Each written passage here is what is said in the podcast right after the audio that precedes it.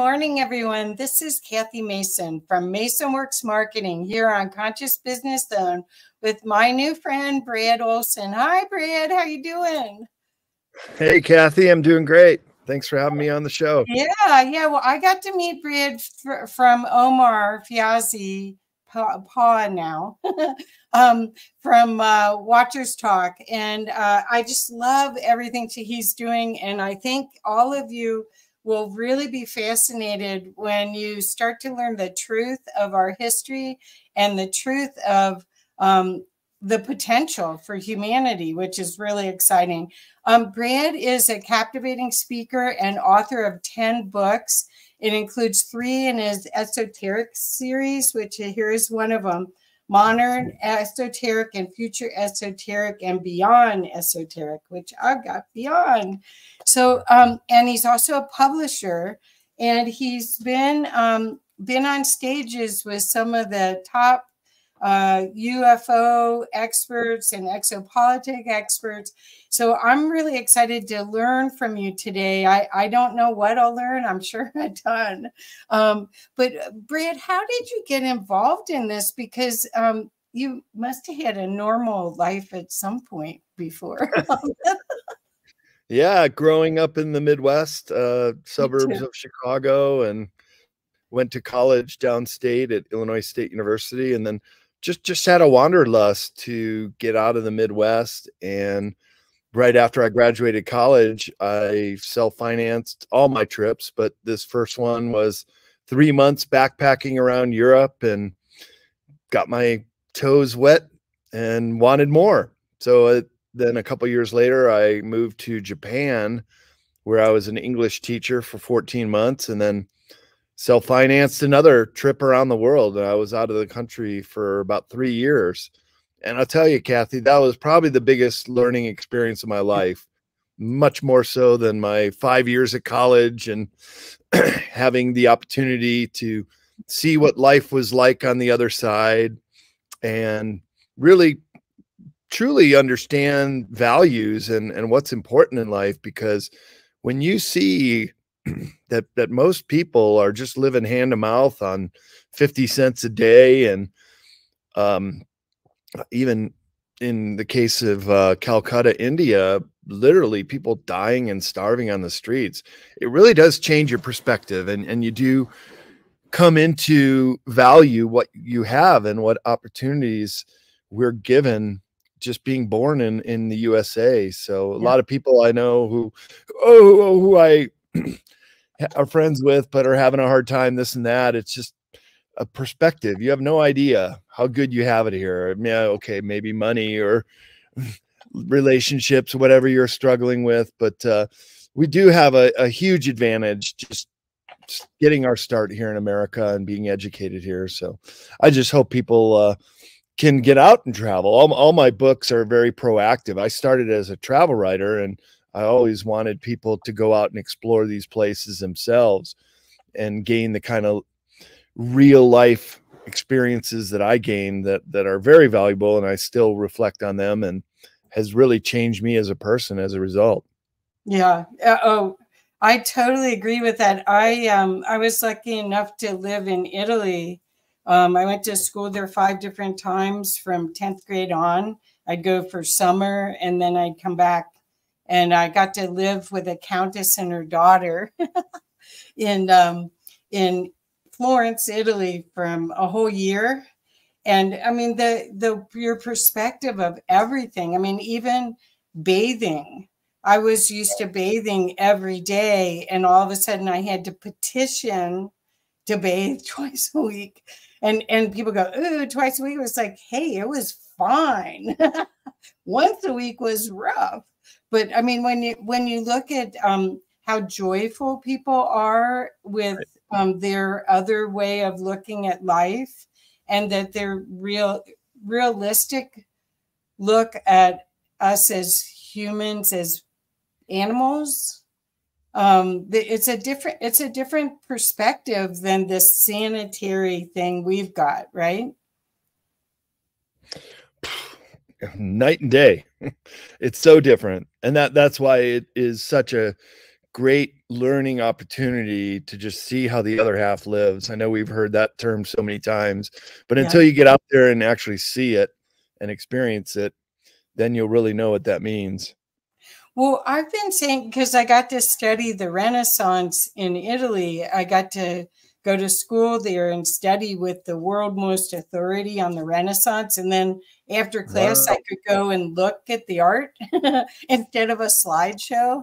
And um, back then, this was in the mid 70s, they were taping every every uh, lecture and he wrote the book that we were using for college and everything but um but the whole thing of living in um, you almost go back in time to a simpler um, thought process where um, things are because they're a little slower they're more cherished. Do you find that too?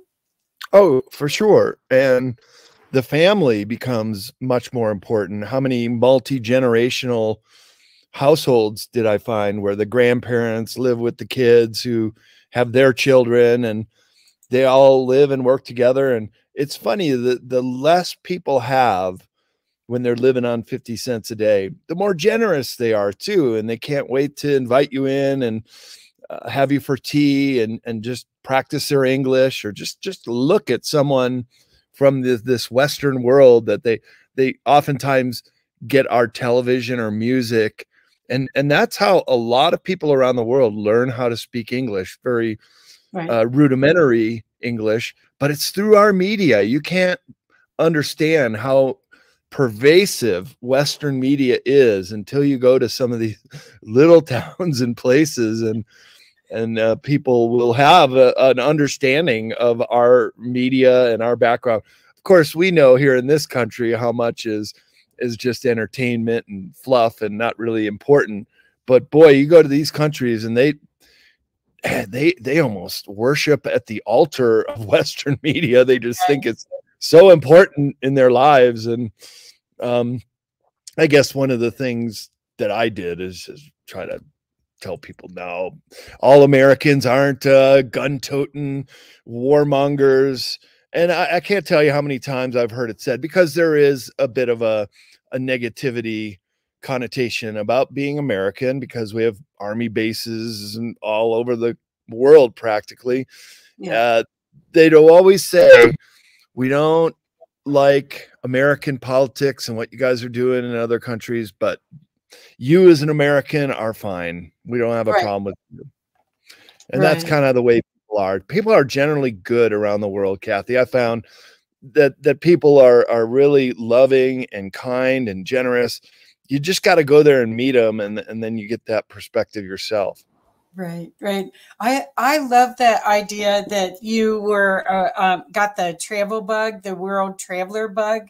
But okay so my next question is so so we look at all these ancient cultures and we look at these monolithic buildings and not just the architecture but just the design of everything and how how far the the culture is living from that high culture and that high mathematics and geometry uh, how do how do you explain that? Because that's where i started talking about the renaissance. I feel like we've been in the dark ages and we're mm. going back to i'm hoping that hoping that well I, it, there's too many things that don't make sense in the history that we learn that um, that that's what's so fabulous about these books is that not only are they full of information each page goes whoa um, in it but but like i'm a stargate person. So we'll talk about stargate in a second but can i can they see that's a Stargate from 1800s. They found one. Anyway, okay. Oh, yeah. So, so well, first let's talk about the Renaissance, about us coming back to, yeah. so, so Brad, do you think we're coming back to the? Uh, we're going to be at a high enough spiritual. Um, um, I understand if whoever's running this show took us out of all the technology so we wouldn't hurt each other and hurt others because the, our animal instinct is a little too strong and more than a little. I mean, mm. we aren't spiritual enough beings. But if we have this spiritual renaissance, which is what I, I'm I'm working towards, I think you're working towards, then all this technology could come back that could make us part of the the galactic um, alliance, Federation. right? Right. Well, let's just put it in perspective. A little over a hundred years ago, we were still a horse and buggy society. That was yep. how we'd been for hundreds of years before that. Uh, it was only in this what's what was called the first industrial revolution that we started making these great advances in technology. And just for perspective well the wright brothers flew the first airplane in the early 20th century and by 1969 we're putting a man on the moon. In in uh, 60 some years we went from the first airplane to space travelers. So this technology has advanced very rapidly on earth to the point where now we have weapons that could destroy the entire planet also within a, a couple generations. So it's kind of like uh, little children playing with a pack of matches in a very uh, dry forest that have the potential of burning down the, the forest with these uh, new toys. So we're really going into a philosophical phase of the human race that we really have to look at ourselves and just say, do we really need to fight wars anymore? Do we really need to kill each other? Are we really that different? And my answer is no, we're not. And right. by traveling around the world, you learn that that people are essentially good, loving, honest, caring people. Right. And they don't want to fight each other, nor do I. And I'm an right. American. I never wanted to fight anyone. And and that's why traveling is such a, a panacea for understanding how the life is like elsewhere, but more importantly, how we can all get along together and how we can end the struggles that the poor people have. I mean, one in four are going to go to sleep uh, starving tonight. There's no reason we anybody should be left behind. Really, it's only a matter of allocating resources which uh, can be done quite easily. And there's no reason we need to be degrading the planet or building up more arms. So the human race has to go through a philosophical uh, soul searching, as it were, to really understand that there's no us and them. There's there's no difference between us. All humans bleed red blood. We're all one and the same. And until we start looking out for the lowest common denominator, it's kind of like the planet of the apes down here as far as the perspective of, of, other uh, advanced ET races. I mean, I, they must just be aghast at what they're seeing us doing out here because uh, we're just doing it to ourselves. And right. the longer this goes on, the more wars and strife and environmental degradation, the longer it's going to take before we can have that meaningful sitting down at the table uh, with these benevolent ETs. But they're here and they're watching and this is the greatest show in the universe right now because yeah where's the popcorn? yeah. Where's the popcorn? So yeah. so but but i think they've been helping us as they see the beings that are already I, i've been doing this work with conscious businesses and with um, spiritual teachers and healers and magic wielders, I guess, if you want to call them that, um, for 23 years. And so I think that it, there's so many opportunities now um, uh, where people are open to the divine and open to act on, they're courageously acting on the information they're getting. And it isn't just ET, it's all, it's, it's the divine. And um, that's where, I mean, the, your book has so much of this in here. So, so, okay. So I don't want to talk too much. I want you to talk. Okay. So we had giants, we had giants and we had, um, and Michael Tellinger has has shown pictures of six foot tall footprints um, mm-hmm. where he's where my friend Chris was standing by one and it, it had been on the ground and the mud had pushed up and made a rock. And there's this you know big footprint that's six foot i mean he's six two and it was bigger than him. So yeah so i knew it. so did they help build all of the stonehenge and all of the monolithic? I mean where where does this all how does it all weave together because you've been all over the world and you've been to these esoteric sites and i'm sure you're being guided. I'm i'm sure you are. So how how do you feel like it all works out? Like the history that that the the vedas have in it a lot of the ancient texts have this information in it but we kind of rejected it. Yeah well, that's the big question, Kathy, is who were the uh, progenitors of the human race? And, and we've heard about them in the Bible and many other ancient texts that there were giants here on earth a long time ago, and they were very advanced. And some of these ancient texts would even say that they helped uh, create the human race, such as uh, Zecharia Sitchin in the uh, interpreting the Sumerian cuneiform text saying that that this Anunnaki, these giants who were human-like but not quite human, uh, but they had a little uh, penchant for us Earth er, Earth women, and uh, there was a, there was a bit of a breeding program going on there. They couldn't help themselves. You know, they're from a faraway planet X, and uh, they see the Earth women, and they're fair, and and the offspring were the Nephilim and they were pretty much uh, hybrids. So, so similar to the way that a donkey and a horse can mate, even though they're two different species, the offspring is a mule, which are sterile. They cannot reproduce, but they can live. That's why it's so interesting when they find all of these elongated skulls, e even here in North America, but they're routinely suppressed. And in this country, we call it Smithsonian Gate because Smithsonian Institutional come into a dig site and they'll be Johnny on the spot, uh, show their badge and say, All right, we're taking over this dig here. And I outline it in Beyond Esoteric with this dig of giants in Lake Delavan up uh, near where I grew up in, in southern Wisconsin. Very well documented archaeological dig by the professors at the uh, College of Beloit in southern Wisconsin. They were doing everything by the book. And then the news media, first it started out with the local paper, and then other newspapers came up to report on it.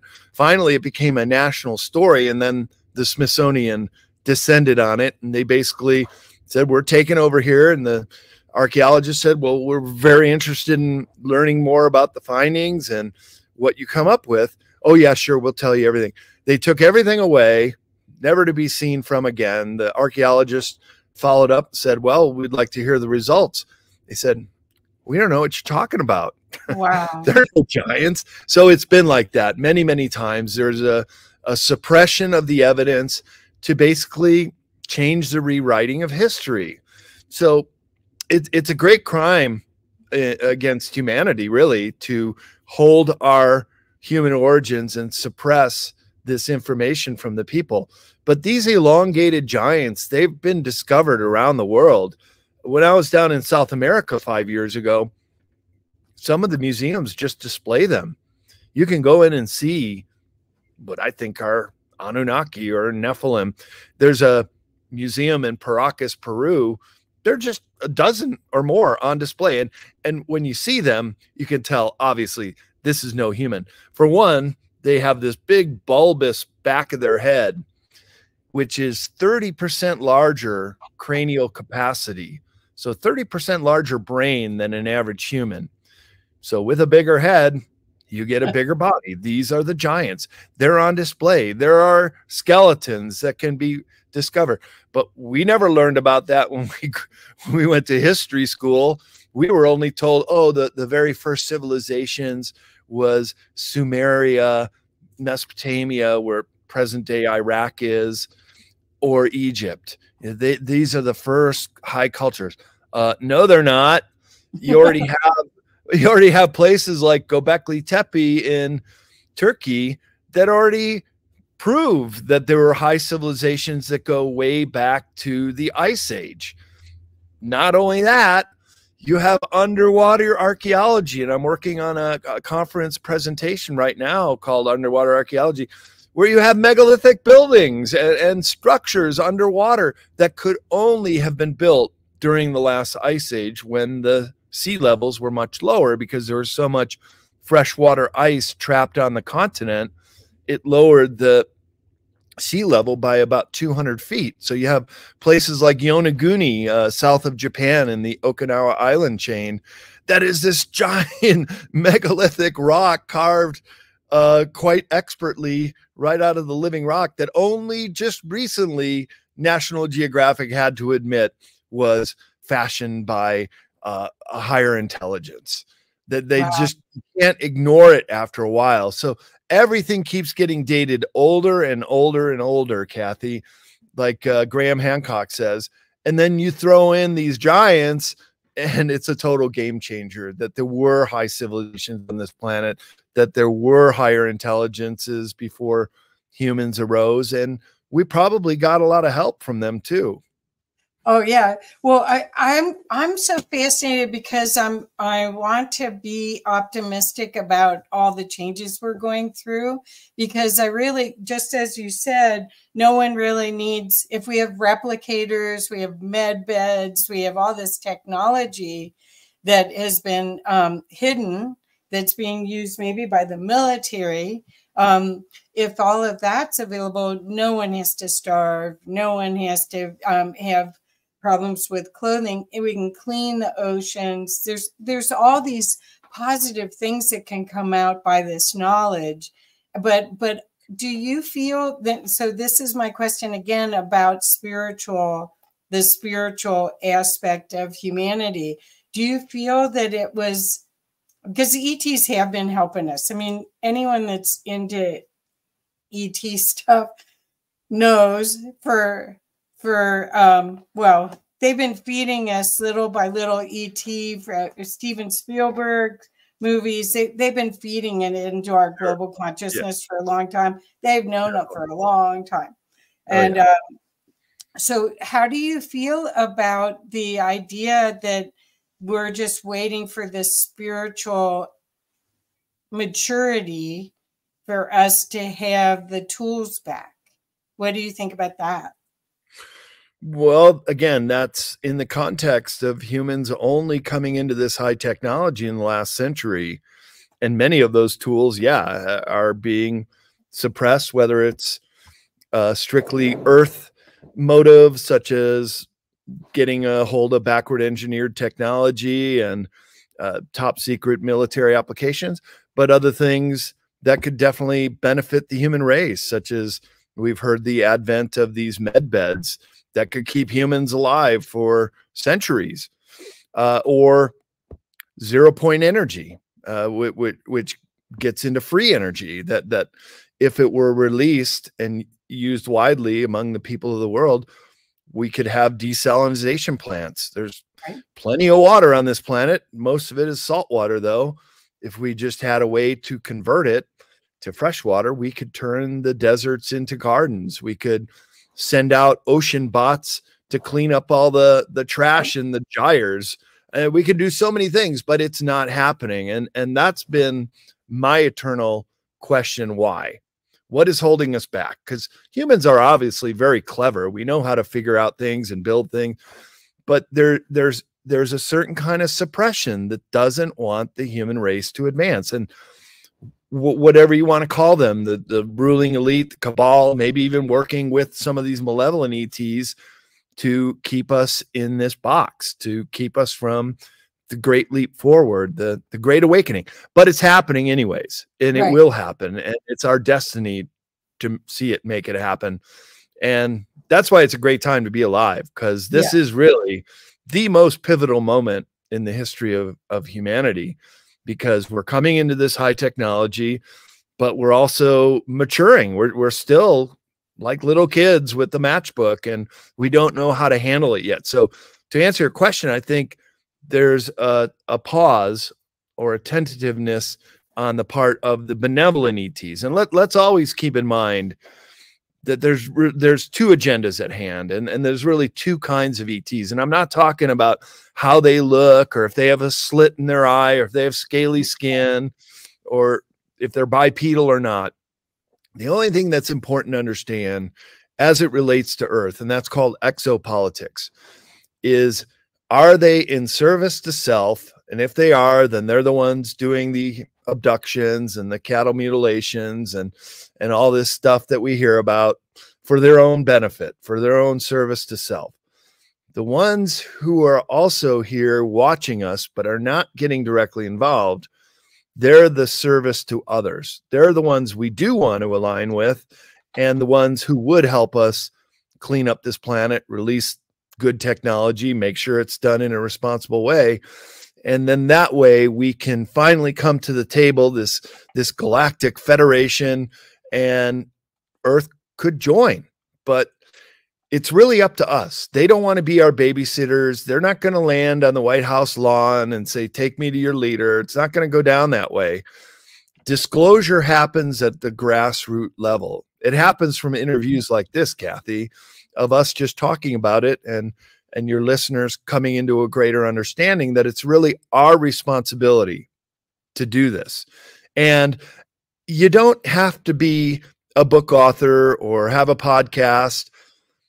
The only skin in the game you need is your consciousness, exactly. is just thinking about these things and understanding it at an intuitive level. And once you do that, you're part of it. You're part of the solution, not part right. of the problem anymore and right. that's what we need is people just to wake up and understand this. It's it's like eyes wide open. When you see a bigger picture and a bigger game being played where you can have um because once you know more information you can make better decisions. That's that's a lot of it is we've been kind of stuck um we are on our phones um before the the lockdown and it it seemed like i mean even in japan they were having trouble with people getting run over walking the crosswalk while they were on their phones. We were so regulated by the external. So, just keep going. I have to plug in my iphone to keep uh, connected but okay okay. okay right behind me okay so i'm gonna take you off for a second okay so basically you guys if you get a chance to get this book, um, this is one of the ones that he's got. This is the third one in the series. So on the back of it, it says, All that is hidden will be revealed. Nothing in this world operates the way you think it does. There is always more to the story. Be aware that there is a war being waged for your mind, body, and soul. Corporate leaders have taken over governments in a new form of fascism that now incorporates high technology and artificial intelligence. The survival of the human race may depend on breaking the truth embargo and collectively developing. Uh, there we go. I'm, I'm reading the back of your book. An uber mind, but truth always resonates beyond esoteric takes off the kid gloves and exposes the control grid extending its te- tentacles across the planet. Okay so let's let's talk a little bit if you wouldn't mind about um high tech that's what i was starting to talk about. I think that the pause that um that came by us being um locked down for two years and the all, of the um, fear mongering that came with all of that. All of a sudden, people thought they were going to die from an invisible enemy, and they, they had no um, contact with with the outside world for a while. Um, that forced us to go inside, which actually has helped speed up our evolution. Do you agree? Oh, we have sped up to a degree that even in our lifetimes, Kathy, we have just made leaps and bounds that our grandparents or even parents would have a hard time uh, grappling with the speed of advancements. Look, we no one had a smartphone two decades yeah. ago. Look at yeah. the advancements that are made with that and how everybody is just hooked on them all the time. you gotta be be very mindful of your screen time because in a way you lose part of your humanity if you're just attached to your phone all the time. It, I remember reading the book called Megatrends that came out in the uh-huh. 1980s by mm-hmm. John. Naisbitt. Great uh-huh. book. It's it's still so chock full of information. But one of the chapters was called High Tech, High Touch. And he nailed it in the 80s with just the very advent of personal computing, but saying that in the future, this mega trend would be that the more we become tethered to our technology and our devices and our screen time, the more we're going to have a desire to have that high touch, the the companionship, the connection with other people, the the connection with nature. Uh, don't ever forget, we're still organic creatures of planet Earth. We're still, as an animal, uh, needing the resources of this planet, the air to breathe, the food that's produced from the earth to be alive. And the more we become high tech, the more we have the tendency to lose touch with with that uh, connection with the earth and others right okay. so look at how many people especially kids they say in in uh, asia or I mean, it's happening everywhere but korea and japan they're actually negative population growth because so many young men are just addicted to their screen time and pornography they're just not interested in women and I've heard from from Korean Japanese women, they're like, there's no one who will even ask us out on a date. They're just not wow. interested. And that's wow. part of the problem is the screen time is really just changing who we are. So we just have to be very mindful of that and really just try to get out in nature every single day, go for a walk or a bike ride or um, yeah. just sit outside and watch the sunset. It's actually very good for you. Or walk around in your bare feet. It's called earthing and it really does help grounding and, and keep you more in your human body. I think that's an important yeah. message to give. Yeah. Well, you you and I both live in beautiful areas where we can get out all year round and the sun is out almost every day. So that that's really that's really wonderful. Okay, so I um I am somewhat of a, free, a fan of AI, of uh, using ChatGPT and some of the tools that have come up because of um, the the um, ease of use. But I don't know about that. Um, what do what do they call the the um, what? I'm sorry, I can't think of the word for the the when when uh, the AI is smarter than humans. What do they call that? The singularity. Yeah, singularity. singularity. I mean, it, it, is that just we've been watching too much um, Battlestar Galactica and um, and um, and and that that's been planted in our minds because these are tools. It's like saying I'm afraid of Windows or of um, uh, of any coding that I've done coding my whole life. I mean, what what are we afraid of? It's just a, a program. Right, right. Well, exactly. And I'm glad you mentioned chat GPS because people are finally able to play around with AI and see what it can do. For example, just type in your name uh, and the word bio.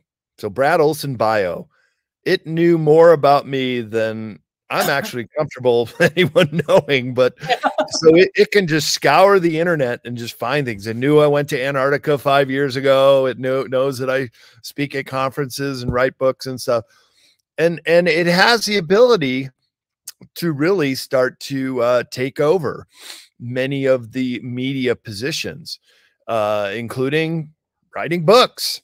But, and this is a big but, it never has the human touch. And that's where, in this context, AI will never take over right. a really good writer because right. you do need yeah the the human experience to inject into it all it can do is is just scour the internet and get all the information on a certain subject and condense it and write a beautiful passage i'm right. not knocking it but i'm just saying it it it will never have what we have Right. And, I, and that's an important part of this. We're carbon, it's silicon, and, and we're different in that way. Well, I, I think what's um, missing with all the conversation is, again, the tool part of it, because um, the the idea is for us to be able to meditate every day and to still take care of our 3D life or hopefully go to 5D life, um, the acceleration of information and the access of data um, is going to help us in lots of ways. So it isn't all negative. Um, and and um, you, as as you said, I never use something straight out of it.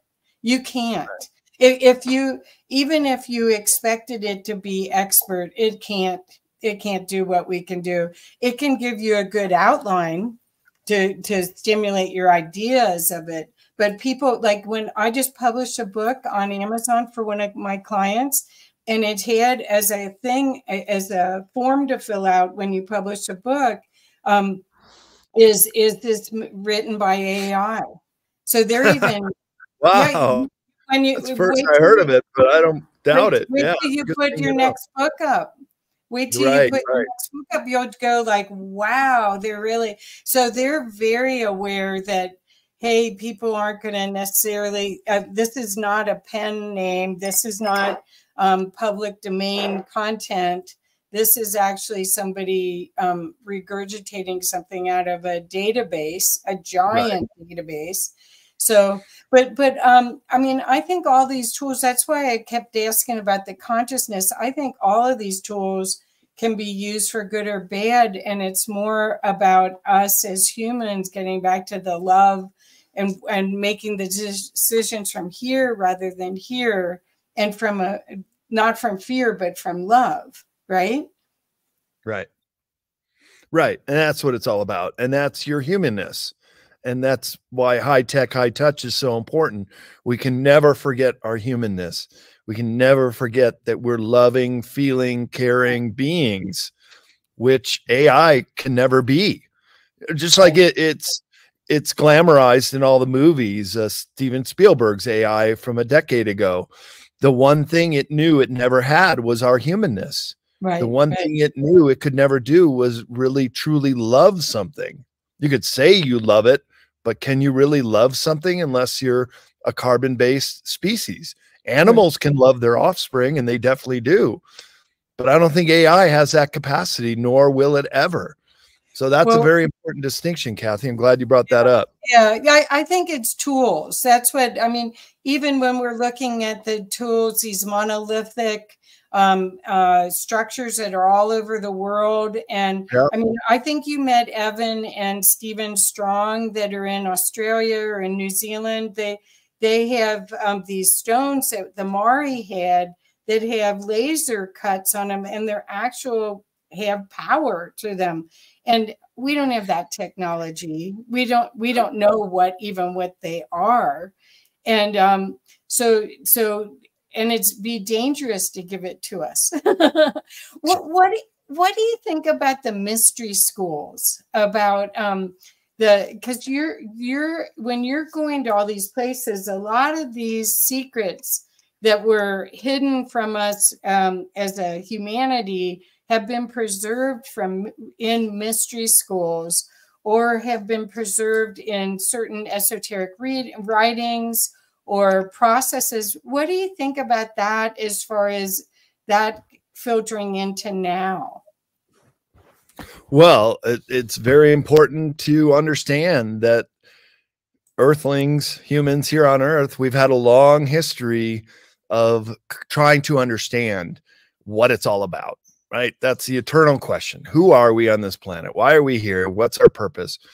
And the mystery schools of old endeavored to learn that, but they they did it in such a way that it was uh, very occultic and really the word occult just means hidden, hidden from purview. And esoteric means knowledge that's really possessed by a select few. Right. Because when everybody starts to learn about these mysteries from the mystery schools, the word changes to exoteric. Then everybody knows it. And it's not so much of a privilege to be in some of these uh, secret societies. That's kind of the mo more modern emanation of esotericism is that it is now uh, put in the Freemasonry and, and you learn more as you move up the levels. Um, one of my books, Modern Esoteric, which I uh, describe all of the mystery schools and secret societies, just got translated into Bulgarian. It's it's quite uh, cool to see. They made it oh. encyclopedia style book, but they were very true to the design and kept all the images and quotes and stuff. So it's it's very much uh, the exact same book, but in esoteric. And a friend of mine who grew up uh, in a Ukrainian household, she's able to read it.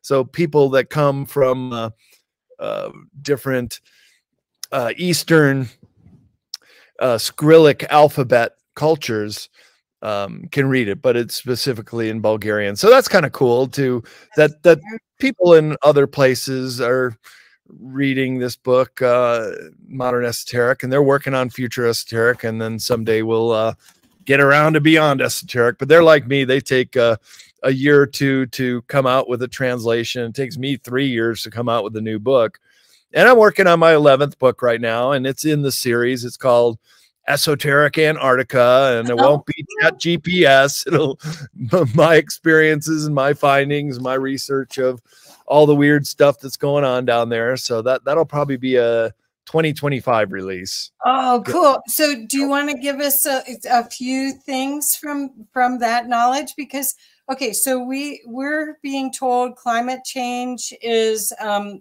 going to affect the coastlines of all of the world. And um, because the ice ice um, masses in the north pole and south pole are melting. And then you went to i mean first of all that that was crazy cool that you did that um, that you went to antarctica. Wow yeah wow uh, right and very very very few people ever will go to antarctica. We read the statistic in the lonely planet book. There's a whole travel guide 250 pages uh-huh. guide to antarctica. It's kind of amazing and i was referencing it the whole trip. Um, but the amount of people that will ever go to Antarctica, if you look at the 8 billion humans that are alive today, it's something like 0.0001% of all human lives because only about 350,000 make it down there a year. And that's the scientists and the tourists combined. Um, and then some of those scientists come back year after year or stay on the base year round. But only about a thousand people are there during the Antarctic winter which of course is our summer. And then uh, the tourist season starts right about now and then only goes to early March. Starts getting cold again. And then, uh, of course, during their winter, if you're down at South Pole, it would be four months of total darkness.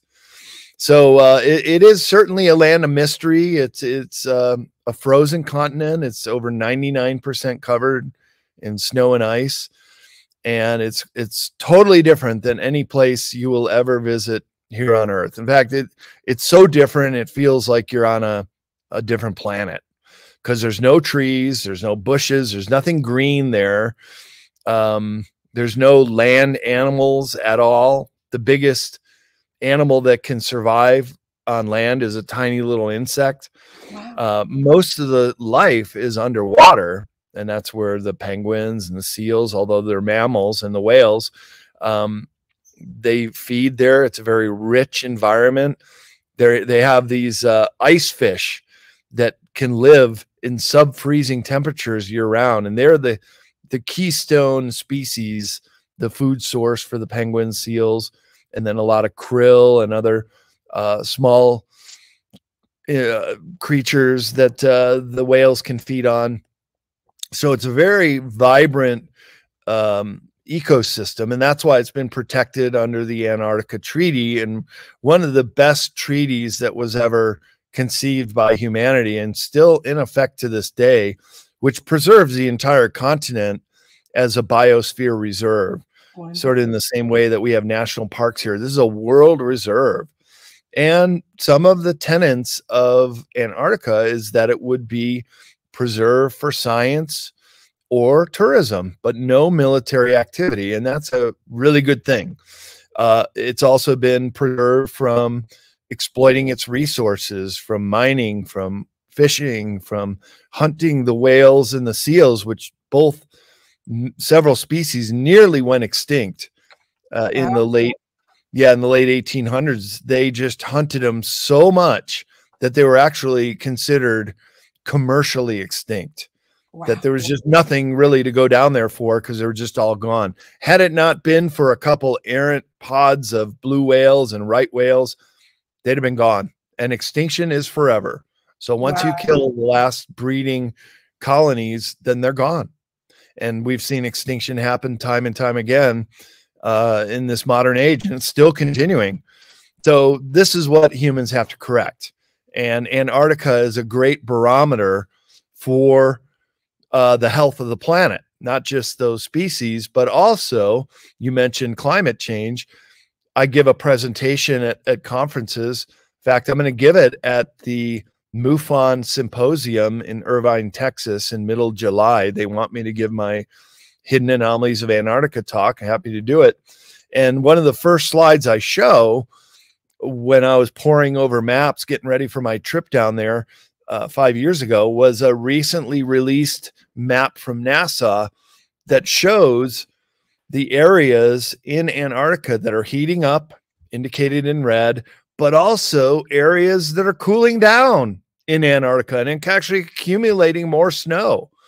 So wow. there, there's there's climatic change, yes, but I don't think it's going to result in catastrophic sea rises because if it were, it would have already happened. And look, I just moved from coastal Santa Cruz where they have the uh, 120 year old beach boardwalk and it's still there. Miami Beach is still there. I was just yeah. there uh, this summer. So, Mother Nature, in her infinite wisdom, with a change in one direction, such as heating, and along the Palmer Peninsula where I travel to, definitely evident that things are changing, as well as species migrating. So the warm weather penguins are moving in on the feeding grounds of the cold weather penguins, which are now decreasing in numbers. Those are the Adelie penguins, whereas the the chinstrap and gentoo penguins are now breeding out of control and in areas they normally wouldn't be in. So there are changes that are happening for sure but it's just not this uh, catastrophe that we all need to go under lockdown and and have carbon credits and uh, oh, oh, we all need to have social credit scores as a result of climate change. That yeah. seems like an agenda that is more uh, concerned with controlling humans than anything to do with the environment. Perfect, perfect. Thank you.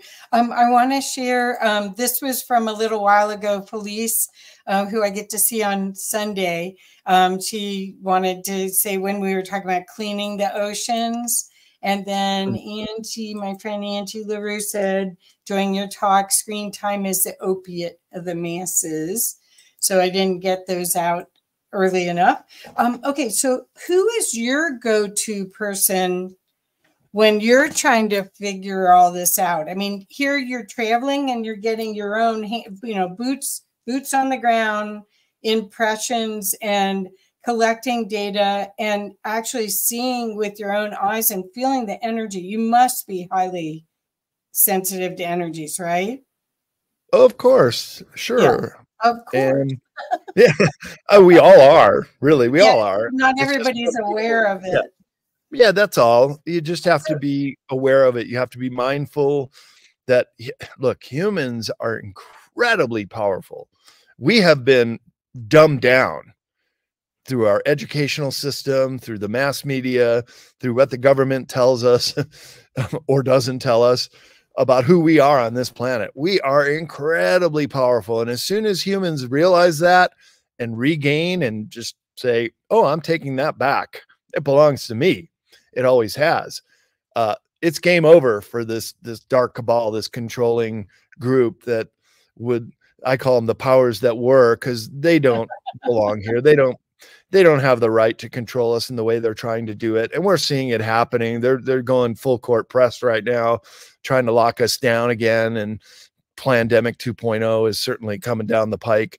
That these people have to go. And I can't even tell you quite truthfully or knowledgeably that they're they're entirely human. I can't say that because we know that there are hybrids now. Look, the technology of cloning is very well advanced. We were just told that Dolly the sheep was cloned uh, in the 1980s. You don't think they're doing that with humans? Come on. It's very well advanced. And not only cloning, but also the hybrids. We talked earlier about uh, the Nephilim being the offspring of humans and the Anunnaki. Supposedly, there's still colonies of giants in certain locations in the world, and I could even name a few that are the best uh, candidates. In my book, Future Esoteric, I have a chapter called Suppressed Human uh, Origins, and I outline the story of the Kandahar giant that was killed in Afghanistan about 15 years ago. And uh, my friend Michael Jaco, I'm also publishing his books uh, as a publisher. I do other authors. And I asked Michael Jaco about the uh, Kandahar Giant. And he was stationed in Afghanistan around that time. He said, Oh, yeah, absolutely. It was true. The buzz through special forces, which he was a part of, uh, spoke of how our guys went up there. They were given a tip that there was this cave and there were giants that lived in there, and the giants would come out and eat their their livestock. So the special forces guys went up there and um, the point guy went into the cave, and out comes this huge giant with a lance, speared the guy through his torso. That guy was lost, but then the special forces guys just uh, shot these high, heavy ordinances into the eyes and finally killed the giant. And it was quite an ordeal to remove the giant and they had to bring in a, a, big net and they wrapped it up and brought it out in uh, the double prop helicopters to the Kandahar base where other soldiers saw about it and knew that this was real. And then eventually they took it off to Wright Patterson Air Force Base in Ohio. and why is that significant? Because that's where all the alien bodies go to be dissected in an underground base there and anything weird and abnormal. If they ever catch a Bigfoot or a body of one, they'll scoop it up and, and get it out of there because oh, there is a concerted effort to keep us from knowing all of this weirdness. And that and that's why I endeavor to chronicle it all in my esoteric series of books because I feel like people have a right to know this stuff. Right. And look, right. I'm just a messenger. I'm just someone who collects and condenses information because I'm just so into this stuff and I just put it out there and I, I want people to do their own research. Just use my books and this information I'm giving you as a, a signpost on the road, just as an indication. Here's some more things that you can look into. And I encourage you to do your own homework and follow up on this stuff. And if you find something, even a mistake I've made, please let me know because I'm always updating my information and I want to get this right because this is who we are uh, uh, in this human race when so much has been withheld from us that that we have to just be truth seekers in all this and and endeavor to get it right each time perfect and and uh, i want you to know omar saying hi and he yeah. said that you're a, um, an f you know what legend and i don't want to put that up there um, well and, he's an uh, f legend too and he says great books. I got all three. I only have one. I'll have to get the rest of them. But anyway, and then um, uh, Joanne Palladino said, "Great spirit and info. Love the powers that were." Yes. So, so, but um, do you have? So, my first question of that part was, do you have go-tos? Because I know you just were speaking with Michael Salla and Elena Danaan and and Denny Henderson and um, do you, because I follow Michael Salla's stuff a lot, um, trying to figure out what's happening. And I definitely know I'm connected to hybrids or, or something. I mean, I definitely have a, a expanded awareness.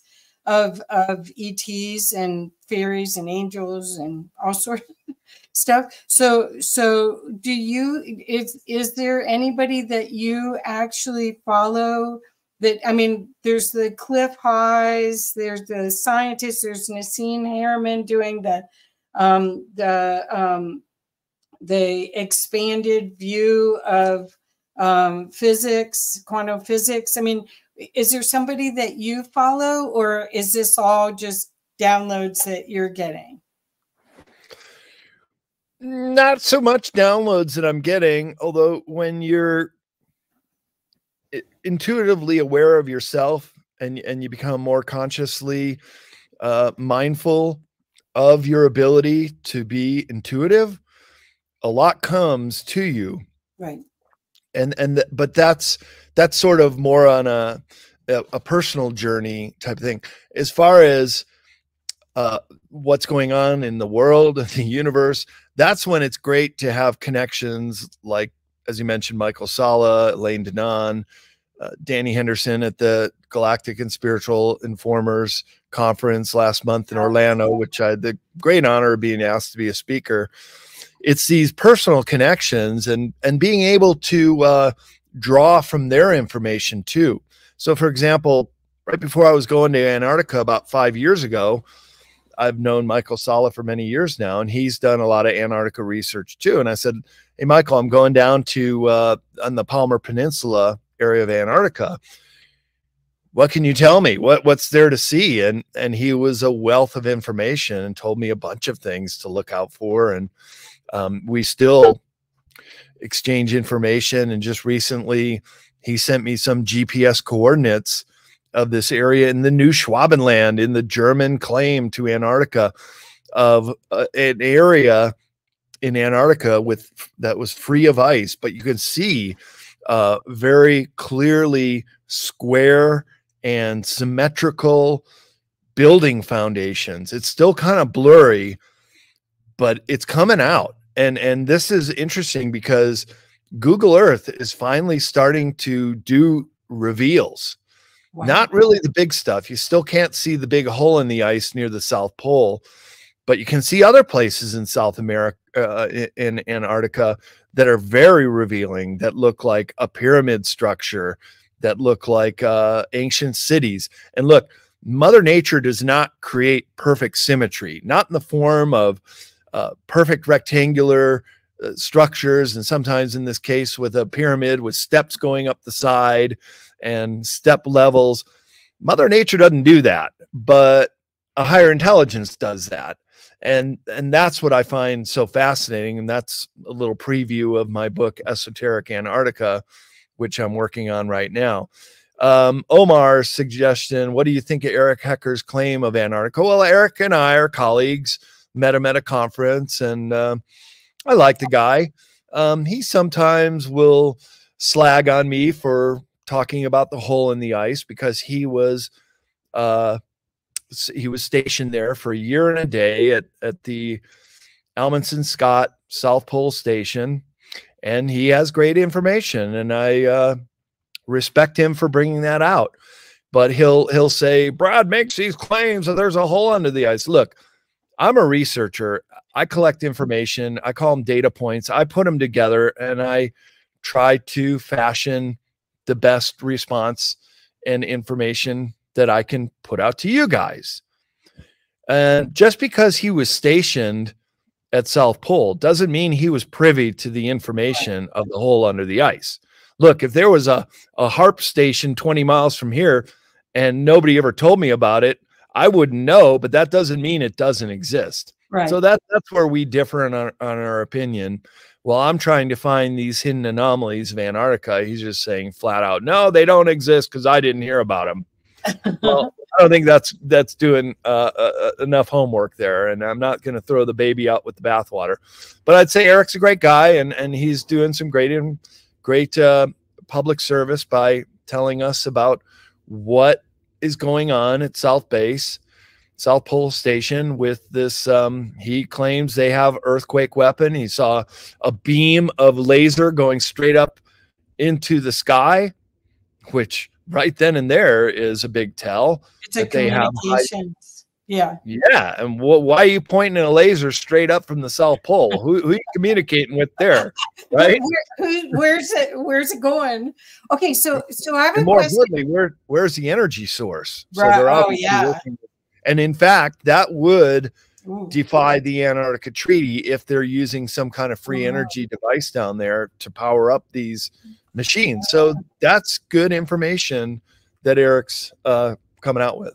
Okay, I have one more quick question for you, and then then we got to wrap up. But my question is, do you get dreams before, like like you obviously are on assignment? That's the way I look at what you're doing because I mean seriously, the stuff you're bringing out is so fantastic and it's so important for our evolution of our species. Do you like get a dream that oh I'm in Egypt and then you get a reality sort of comes in after you wake up and go, "Oh, I got the memo. I'm going to Egypt." Do you get that, or how how are you being guided? Because you are being guided. How are you being guided to do this work? Well, I was told that uh, Metatron is Oh. one of my spiritual guides, and apparently he's a big shot up there in the multiverse. so, hey, Metatron, good to have you with. Thanks for the guidance. Keep me out of trouble. Uh, yeah, for sure. We're all guided. It, it's really just a question: Do we listen to that guidance? And I do. Right.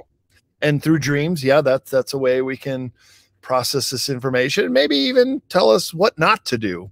Uh, don't go into those situations or put yourself at a in a risky situation. And uh, well, going down Antarctica was probably the hardest trip I've ever made. Um, really Yeah. kicked my ass on the the trip down there. Uh, it was well worth it to experience that.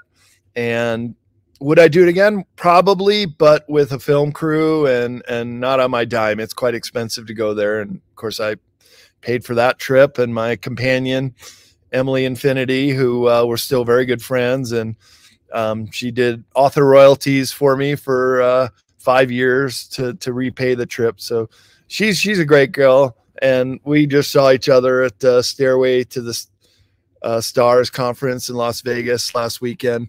But I know you did want to bring up the uh, Stargates too. Yeah, yeah, yeah. Please. There's a picture of it.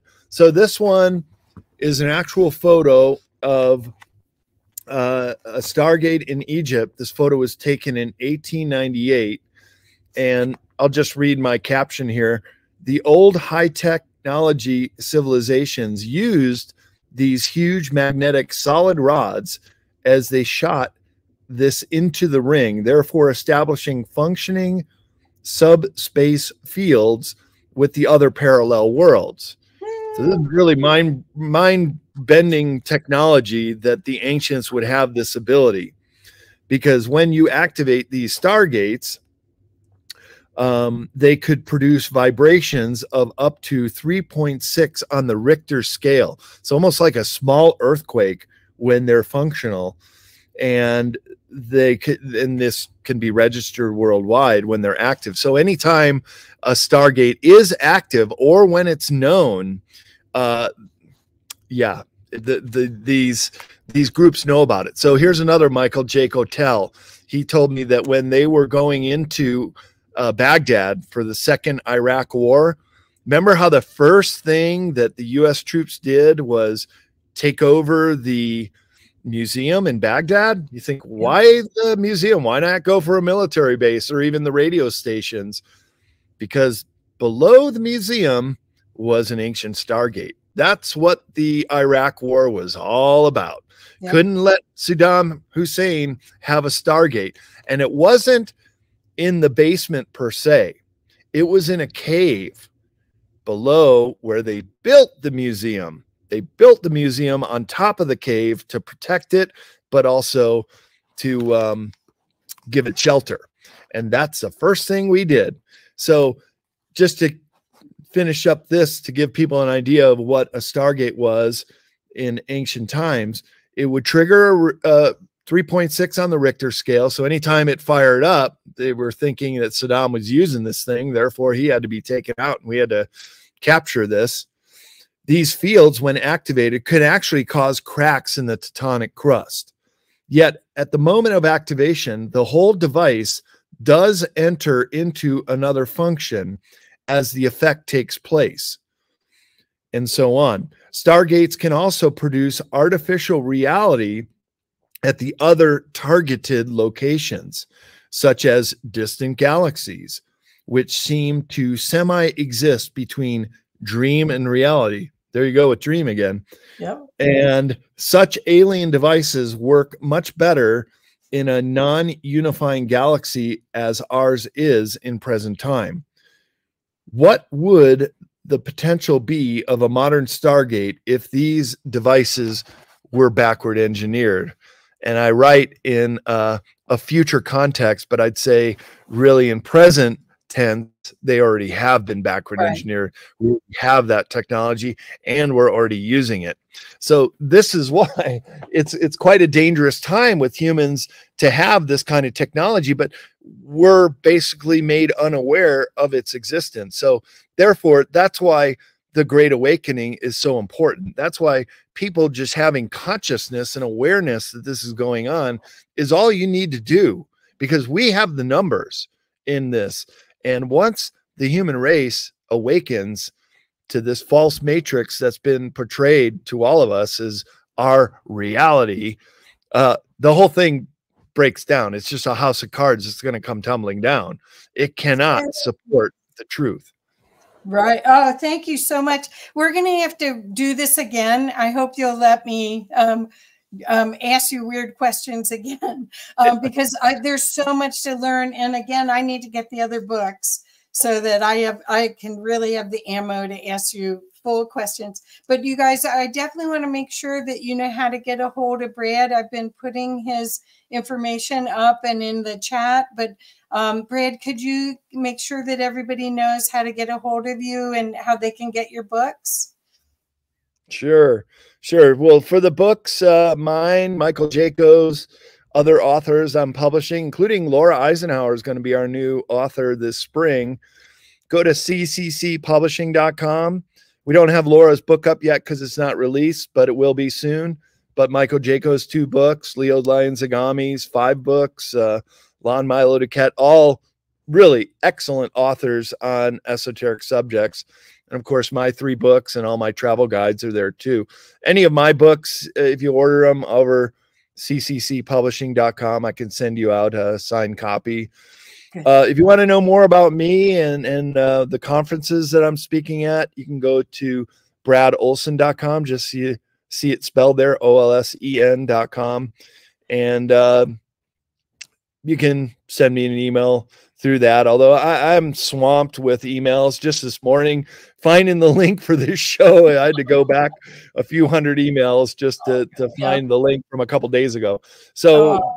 please forgive me if I can't answer everybody's questions. I just get so many uh, replies, and and I'm I'm grateful. I really am. It's just a time I don't have every day. And remember, I'm trying to reduce my screen time too and spend more time out in nature. So hope you understand. Yes. Well, thank you so much. And I'm very grateful that you would spend the time with us today. Um, oh, um, Omar, I have signed copies. yes, he does yeah, so that's what we'll have to do. Everybody, this is what you can give for Christmas, and then you'll have lots of things to talk about at the at the dinner table. Or no, oh, yeah. Thanksgiving, so that you have something. You'll blow people's circuits if they're totally unaware. Makes right? a great stocking stuffer.